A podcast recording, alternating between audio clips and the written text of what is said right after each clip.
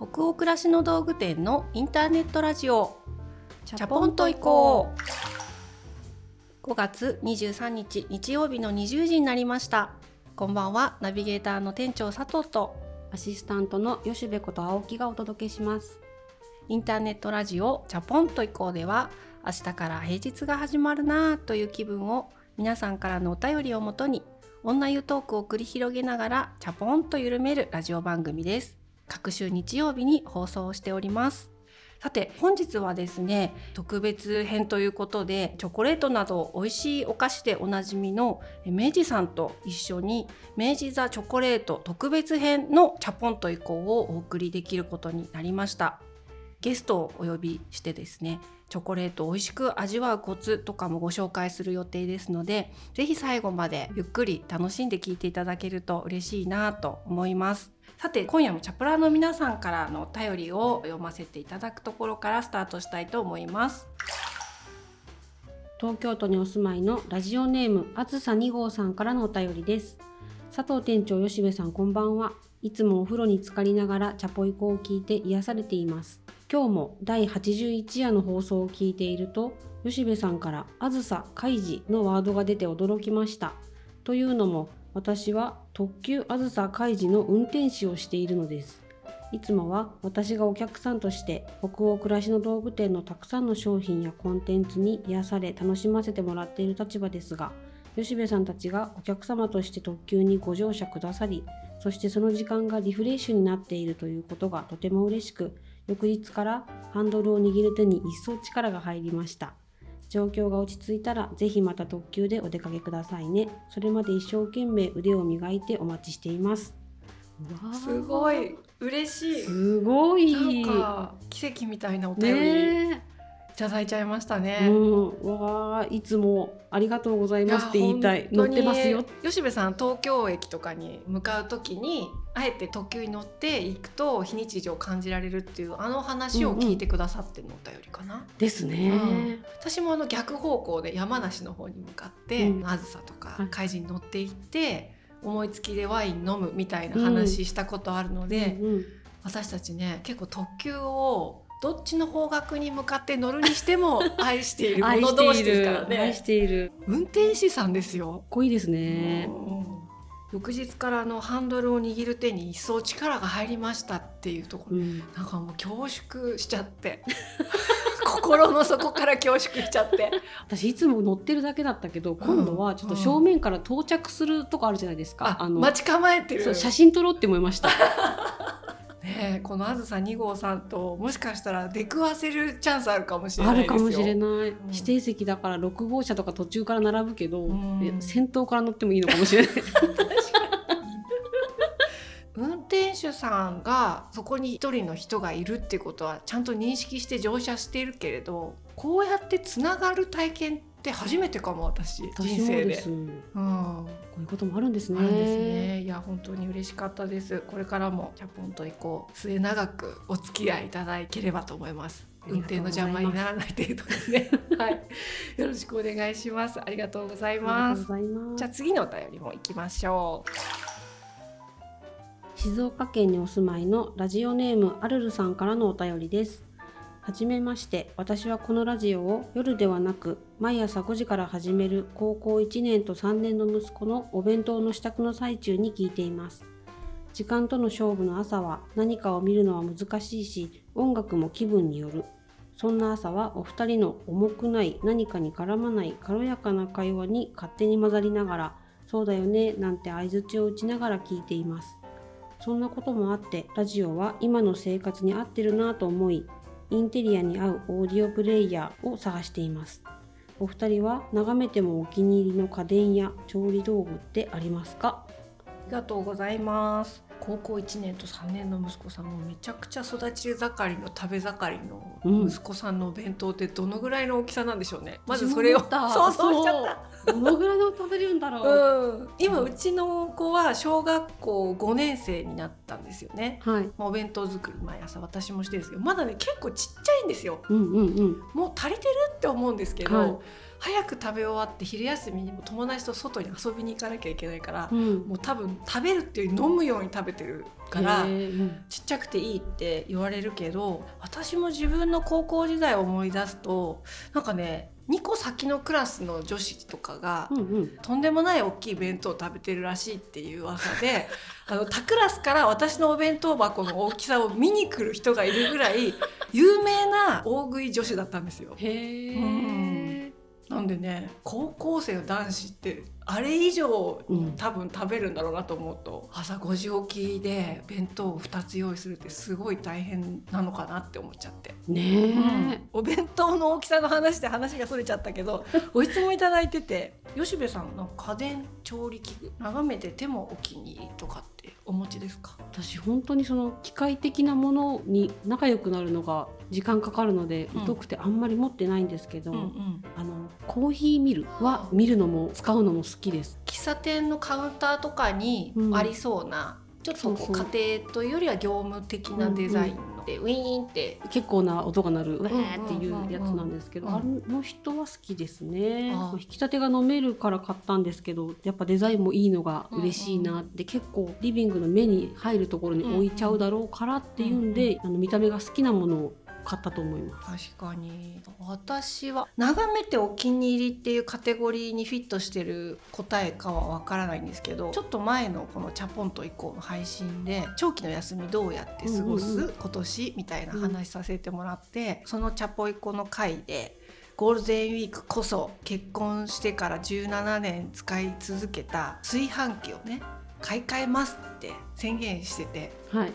あ宣言するって自分にプレッシャーかかっていいなって思ったんで、うんうん。これからやるべきことはチャポイコで言っていこうと 思ってるんですけど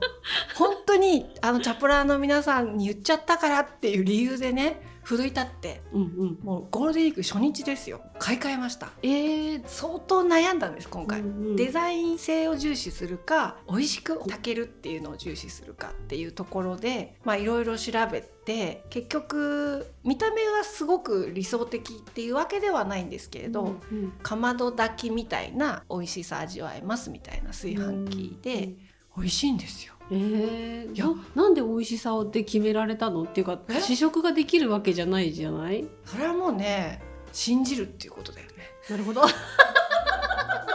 やっぱいろいろ疑っちゃうともう決められないですよね。うんうんセールスの事情とかあるのかもしれないけど、どっちが美味しいと思いますかって言った時に今ダントツこれが人気ですとか、うん美味しいっていうお客様が多いですって言ったらもうそれをまっすぐ信じて買いました、うんうんうん。あいいないいな、初めてその買った日の夜ご飯でねうん、あのいつも早炊きだったんですよこれまでの人生は。はい。だけど60分っていうたっぷり時間をかけて本釜ど炊きモードでね、うんうん。米と味噌汁とうん。焼き海苔はい。それからお漬物だけで晩ご飯にしてみたんです。今日のごちそうは米だからっていう。ちょっとなんか開き直りを感じる 顔してる。でもね結構満足感高かったんですよ。家族もあんまブーブー言わずに、うんうん。あ米ふっくらしててめっちゃ美味しいねってなって、うんうんうん。今はちょっとね大きな仕事を成し遂げた喜びでいっぱいです、うわー成し遂げたい私もということでアルルさんいいオーディオプレイヤー見つかるといいですね、うん。はい。じゃあその他にも本日もたくさんのお便り本当にありがとうございました。お便りはすべてチャポイコスタッフ全員で楽しく興味深く拝見をさせていただいております。それでは本日のテーマに行きましょう。で今回はですねえー500円以下で叶うささやかな楽しみというトークテーマでお送りしていきたいと思っております、はいこれ500円以下って具体的に区切っているのもですね今回あのご一緒する明治座チョコレートはワンコインで食べ比べができるんですよね。いろんなあの4種類のフレーバーがあるんですけれども1枚税抜き220円で買えるチョコレートだから500円以下で2種類買っって食べ比べができるので、うんなんかそんな楽しみ方もあのおすすめだっていうふうに聞いているんですけれども、えっと、明治座チョコレートはですね今年の1月から2月の中旬ぐらいまで当店でお買い物をしてくださった全ての方に同梱プレゼントといいますか、4つのフレーバーを楽しめるアソートセットをお客様にプレゼントするっていう取り組みをさせていただいたんですけどこれは本当に大きな反響をいただきましてそのチョコレートが当店でお買い物した例えば雑貨とか洋服と一緒にお客様の荷物の中に入って届くので、実際にあの食べて新鮮なおやつタイムを過ごせたとかっていう声もたくさんいただきまして本当にありがたかったんですけれども今回はですねさらにそのラジオでもご一緒させていただけるということで。単にこうチョコレートについてしゃべるというよりはお客様とかこのラジオを聞いてくださってるチャプラーの皆さんにとってなんか本当に今自分をいたわる時間って必要になってもう切実よね。切実よね。ね、うんなのでそういう時に心強いアイテムの一つにも美味しいおやつってそういうものかなって思うなのでそういうメッセージがねうん一緒に伝わったりとか、あそんな食べ方とか食べ合わせ方もあるんだみたいな発見につながっていったら嬉しいななんて思っております。まずちょっとチョコレートは置いておいて、うん。私と吉部さんそれぞれにとっての500円以下で叶うささやかな楽しみ、うん。どんなことがあるのかなっていうのをちょっと思い出しながらお話ししてみようかなと思っております。はい。吉部さんこういうのすごいいっぱいさ引き出し持ってそうですよね。ん。そうですね。最近は近所を散歩する機会が増えてきたので、いつものルートだとちょっと飽きるじゃないですか、うんうん。だからこう最寄りのコンビニ何軒かを設定して、うん。あそこを経由しながらあの道を歩こうとかってするんですけどコンビニに寄ったらその時目に留まったお菓子とかをちょこっと買って帰って、うん。散歩の後の楽しみにするっていうのが本当にささやかですけど楽しみですね。へー。えこのコンビニにあのお菓子があるとかっていう、もう明確なお目当てがあるの？その時にはなくって、うんうんうんうん占いみたいに今日はどの子が目に留まるでしょうかみたいな感じでうんうん。目があった子を買って帰るんですけど、へー。じゃあそれを持って帰って、うん家に帰ったらお茶とかコーヒーを入れてそのコンビニで買ってきたおやつを広げてゆっくりするみたいな。ドラマ見たり、うん。音楽聴いたりうん。本読んだり、楽しみといったら最近そんな感じですかね。私もね今コンビニっていうワードが吉部さんから出てきたけど、うん。やっぱワインかなって私は考えててうん。思いました、ワイン通とかねなんかいろいろソムリエみたいに飲み分けられるとかそういうのは全くないんですけど、ビールよりはワインが好きだし特に白ワインが好きなんですよ。赤より白、うんうん。こう食欲をすごく刺激してくれる感じがするのであの社内に Slack っていうねチャットツールを使って社員たちと仕事してるんですけどその中に雑談チャンネルっていうのがあるじゃないですか。そこでちょっと前に「コンビニのワイン最近侮れないですよね」みたいな誰かが投稿したら、うんここのメーカーのここのコンビニがオリジナルで出してるこれもすごい美味しいですとかってどんどんどんどんクラシコムのワイン好きたちが、うん。あの教えてくれてそこからねよく買うようになりました私も。う。うん身近なところで美味しいものがねしかも手頃に買えるってめちゃくちゃいいですね。そうそうそう。ちょびちょびもんから減りが遅いんだけど、うんうん。やっぱ切れそうになると夜遅くに「あ明日のパンがない」みたいな時って、うんうん。夜コンビニ行かない？行きます。そういう時に「あそうだワインが切れかかってるから」って言って一回こうレジにお会計に行くんだけど慌ててあの冷蔵庫の方に戻ってワインをバッて取ってこう。時々見かけます。追加でこれもお会計お願いしますって言って、うんワインを差し出すみたいなことしょっちゅうやってますね。ううん。ん、それがやっぱり自分は気軽にできて、でもすごく飲む時間はいい気分になれて、なんかめったに手に入らないワインとかじゃないからなくなっても安心ですぐまた買い足せてみたいな部分もすごい好きだなと思う。うん。他にあったりする？吉部さん。色を見るのが好きっていう。その時に好きな色を手元に置いといたり日常に見えるところに置いといたりするのが好きなんでしょうね。だから最近はカラーボールペンもよく買っていて、うん。書いた時って色がこう好きな色だとちょっと嬉しいみたいな。今持ってるのもその一つなの？そうそうそう。紫ですね。すごくいい色。そう1月ぐらいは薄いブルーみたいなの使ってて2月は紺色を使っててでなんか毎月ちょっと変わるんですけど、うんコンビニに行ったり文房具店に行ったりするとなんかその時に気になる色に出会うので、色のあるものって買っちゃいますね。これもそうか。ワンコインの楽しみかもしれないですね。確かに確かに。そうだね今日はねその500円以下でっていうことなのでどういうものあるかなって私たちもちょっと考えながら今おしゃべりしてみたんですけどチャプラーの皆さんあ私はこういうものを買うのがすごい密かな楽しみですとかまた是非お便りで教えていただきたいなと思います。明治座チョコレートって聞いて皆さんどういうイメージを思い浮かべていらっしゃるでしょうか？えっと、2016年に出されたチョコレートなんですけれどもパッケージがすごく素敵とか、うんはい、なんかこうチョコレートとしてはすごく斬新なデザインだなっていうことを感じて買ったんですよ最初覚えてるのは。実はあのそのチョコレートが去年の9月にもう一度リニューアルをされていて、うん、さらにそのフレーバーを奥深く楽しめるようになっていたり、うん、パッケージもまたリニューアルをされて新しくなっているっていうことなのでなんかその辺りに一緒にスポットを当てていけたらなというふうに思っています。じゃあこのままねなんかおしゃべり続いてしまいそうなんですがそろそろゲストがい。らっしゃいますので、お呼びしましょう。明治座チョコレートでマーケティングを担当されている金貝さんを本日はお迎えしております。いらっしゃいませ。金貝さんこんばんは。こんばんは。よろしくお願いします。お願いしますえっと簡単にじゃあ、はい、チャポラーの皆さんに、はい、金貝さんから自己紹介をお願いしてもよろしいでしょうか？はいえー、こんばんは、えー、明治で明治座チョコレートのマーケティングの担当をしております金貝と申します。本日はよろしくお願いいたします。よろしくお願いします。普段は金貝さんは今マーケティングを担当しているっていうふうに自己紹介いただいたんですが、はい、少し具体的にはどんなお仕事をされていらっしゃるんですか、はい。あの明治座チョコレートというまあこのチョコレートをですね、はい、なんかこう楽しく食べていただくもしくは手に触れていただくとかっていうのをどうやってこう多くのお客様にできるかみたいなことを考えている仕事ですね。うん、あのなかなかこう直接お客様とお話しするってないんですけど、はい、時にイベントをやったりとかっていう時にこのザチョコレートの楽しみ方みたいなのをちょっとお伝えすると、うん、あ今まで知らなかったとか気づかなかったみたいなことを言われるとすごくそれがもううわ来たと思って伝えたいもっと伝えたいってきっと多分世の中にそんな人っていっぱいいてで皆さんこうチョコレートなので食べてらっしゃるんですけど、うん、食べ方は人それぞれで楽しみ方も知らないことがまだまだいっぱいあるので、うん、なんかそういう奥深さとか新しい発見みたいなのをできるだけ広めたい。っていう思いでやっている仕事になります。はい、なんか今日もそういう回になるといいですね。ね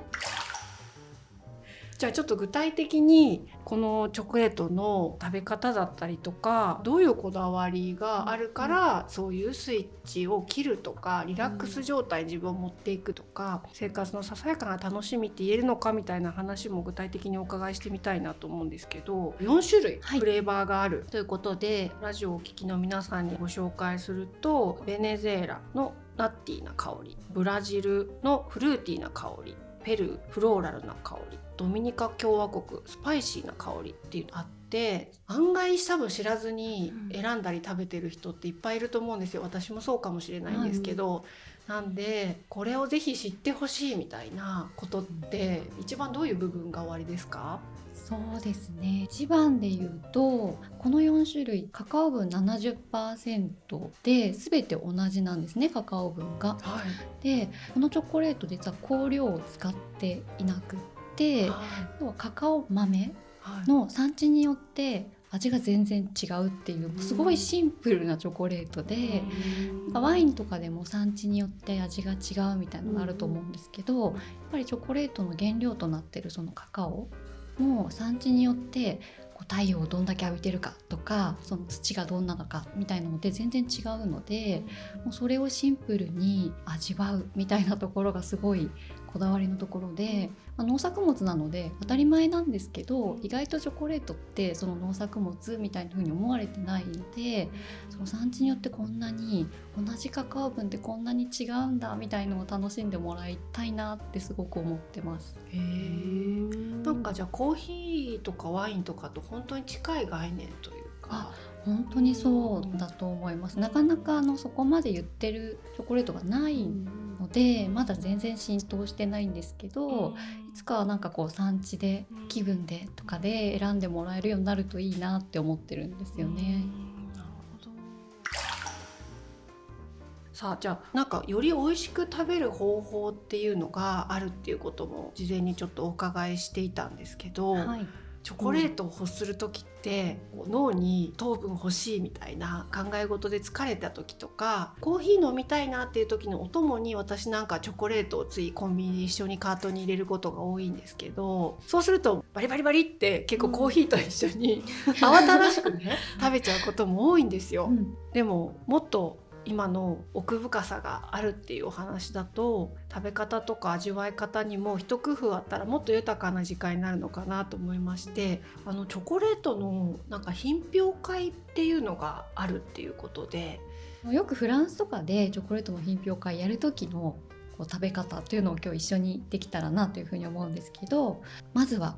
リラックスしてください、はい、深呼吸をしていただいてですね。ちょっとやってみますね。はい、ぜひぜひ、はい次にあの袋を開けていただいてでチョコレートの香りをまず嗅いでいただきたいと思います。せっかくなんでベネズエラからお二人とも同じチョコからいった方がいいかもしれないこのベネズエラからちょっと嗅いでみたいと思います、はい、すっごいいい香りする、うん、これこれ開封したてだからかな。そうなんです。もうその瞬間が一番香りが出るので食べる前からちょっと味の想像がなんか広がるといいかなと思ってますでその後ですねチョコレートの色を見ます。で実はチョコレートって食べ比べしないとわからないんですけど色が違うんですよねチョコによって。なのでその色をちょっと楽しむということをしていただいて。こんなにじっくりチョコの色を見つめて向き合ったのも本日が初めてなんですが、はい、あの思ったより色が濃いです。なんて言ったらいいんだろう。そうね、だってピアに驚いちゃってる。改めてちゃんと見たんですよ、うん、ちょっと食べていいですか？じゃ食べてみましょう、割る音を聞くっていうことで。これは口の中に入れる前にはい。割ってみてください、はい、この音ですね、うん、じゃあ口に入れていつ噛んでいいんですかねこれ。難しかったですね。できればですね、はい、口に入れていただいて、はいはい、23回噛んでそこから溶かすっていうのをやっていただくとわって広がるんで実はチョコレートってこう舐めてると味の香りがちょっとずつ変わっていくんですけど、うん、このベネズエラ産のナッティーなやつだと、最初ちょっと紅茶の葉っぱみたいな香りがあって次それがこう濃いめのロイヤルミルクティーっぽくなって続いてこうアーモンド、うん、みたいな香ばしい感じになって、うん、で最後が殻付きのピーナッツみたいな。ね、鼻からこう息をふーって吸っていただくと結構こう香りがよりこの奥に入ってきます。でも全然正解はないのであのご自身が感じられたのがもうそのチョコの香りと味わいなんですけど、最後にフルーティーというか、うん、酸味もちょっとありましたかね、出てきました、あと下にもちょっと渋みというか酸味というかかすかにくる感じが、本当に今語彙力って思ってます。ね語彙力。プリーズっていう。でも本当これやってみていただくのが一番伝わるかなって、ね。あとやっぱり食べ比べだと思う。なんか違いが、うん、そうだね、うん、他にもあと3つ種類があるので。はい。じゃあ次はちょっとフルーティーに聞こうと思うんですけど、はい、あの正式なちょっと品評会を真似てですねこの合間にちょっとフランスパンをかじっていただきたいと思ってましてなんかあの下に残ってるチョコレートを食べて流すみたいので、はい、ザラザラしているフランスパンを現地では食べるんですって。せっかくなんで今日も。なるほど、はい、味も消してくれるんですね。消しゴムなんですねフランスパン。はい、じゃあ、はい、次は？ブラジルに行ってみたいと思います。はい、フルーティーな味のチョコレートになります。はい、さっきのじゃあ同じ味わい方で、はい、あまた香りが全然違いますね。なんだろう。ちょっと酸っぱそうっていう感じをして割ると。あ美味しい。私これ結構好きです。なんかあのフルーティーなチョコレートなので、うん、こう酸味が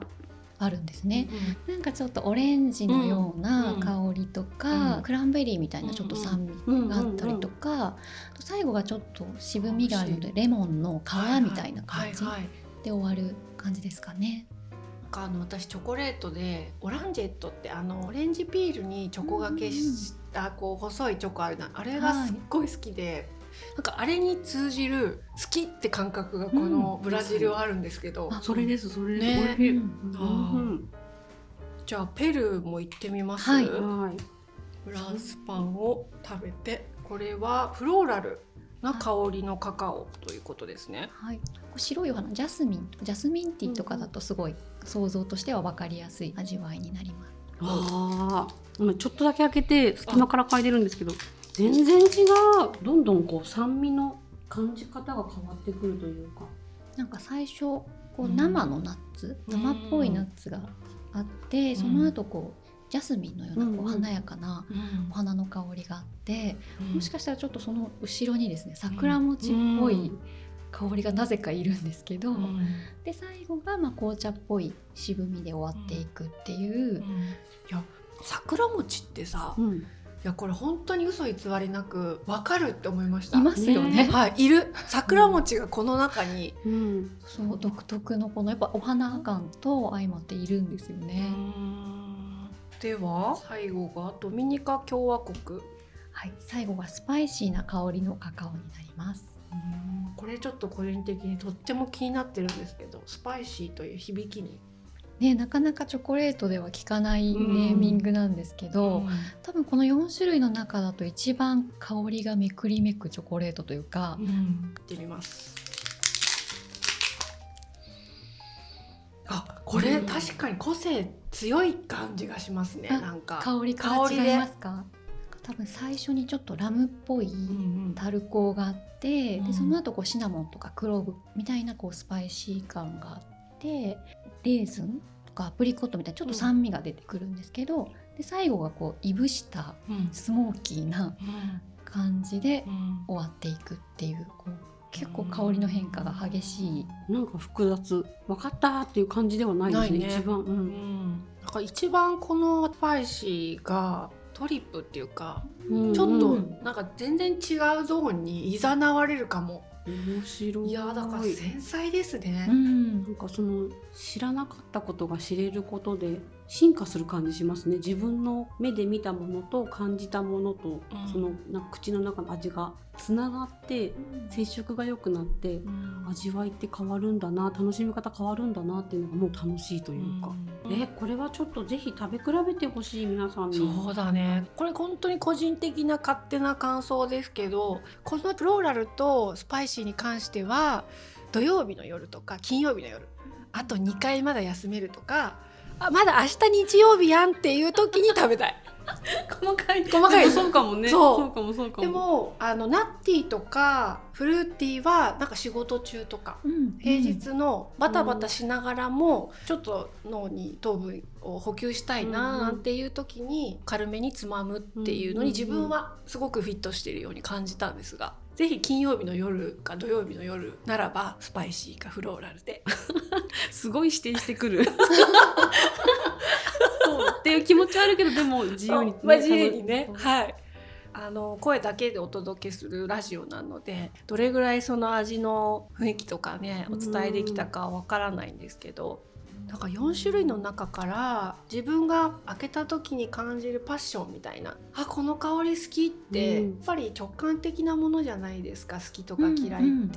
だから人によって違うと思うしなんか一つ見つけられるともちろんおやつにもなるんだけど香りのパワーっていうのがありますね。うん、ね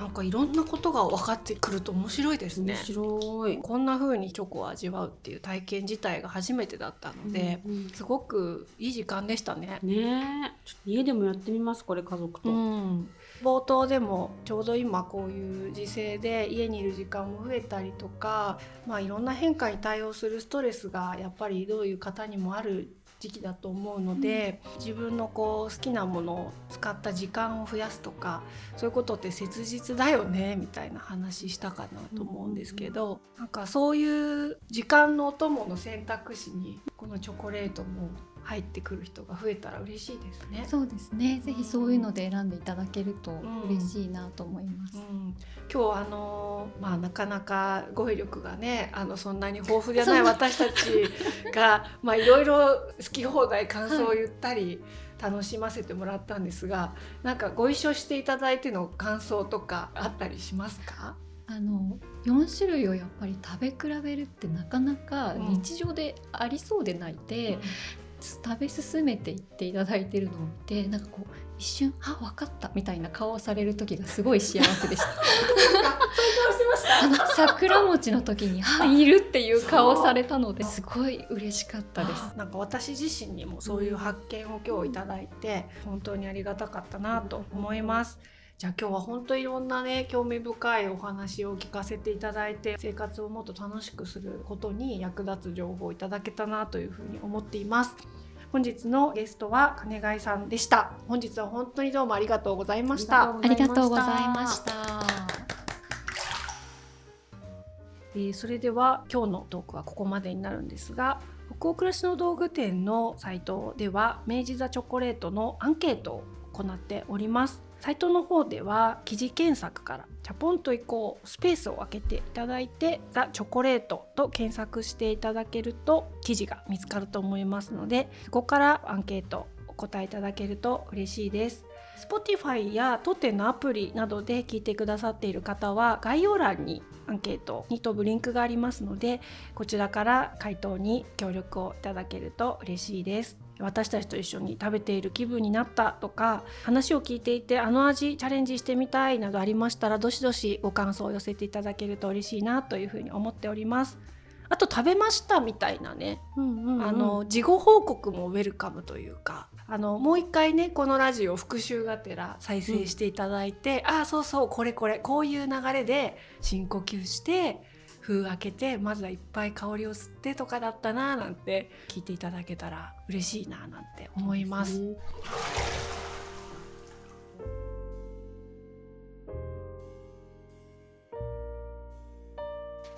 さて明治プレゼンツインターネットラジオチャポンと行こう。本日はここまでになります。皆さん本日のお湯加減いかがでしたでしょうか？吉部さん今日はちょっと特別編ということで、はい、チョコレートとかいろんな生活のこと喋ったんですけれども何度でしたでしょうか？今日いろいろ情報ありましたね、うん、でも着地した時点はすごく緩まったので40度。40度。いいお湯だといいですね皆さんにとっても、はい。番組は北欧暮らしの道具店のサイト上やアプリに加えて購読に便利なポッドキャストや Spotify でも配信をしています。ぜひチャポンと移行で検索してみてくださいね。それから YouTube ではチャポンと移行 YouTube 編湯上がりチャンネルも同時に公開をしております。こちらもお楽しみいただけますと嬉しいです。引き続きお便りも募集中です。感想、ご意見、ご質問など、サイトやアプリでチャポイコ最新記事を検索していただき、ページ後半にあるバナーよりお送りください。Spotify の場合は説明欄のリンクからお便りフォームに飛ぶことができます。全国のチャポローの皆さん、お便りお待ちしてます。次回のチャポイコは6月6日日曜日の夜20時を予定しております。それでは明日からもチャポンと緩やかに、そして熱くいきましょう。ナビゲーターの店長佐藤とアシスタントの吉部こと青木がお届けしました。それではおやすみなさい。おやすみなさい。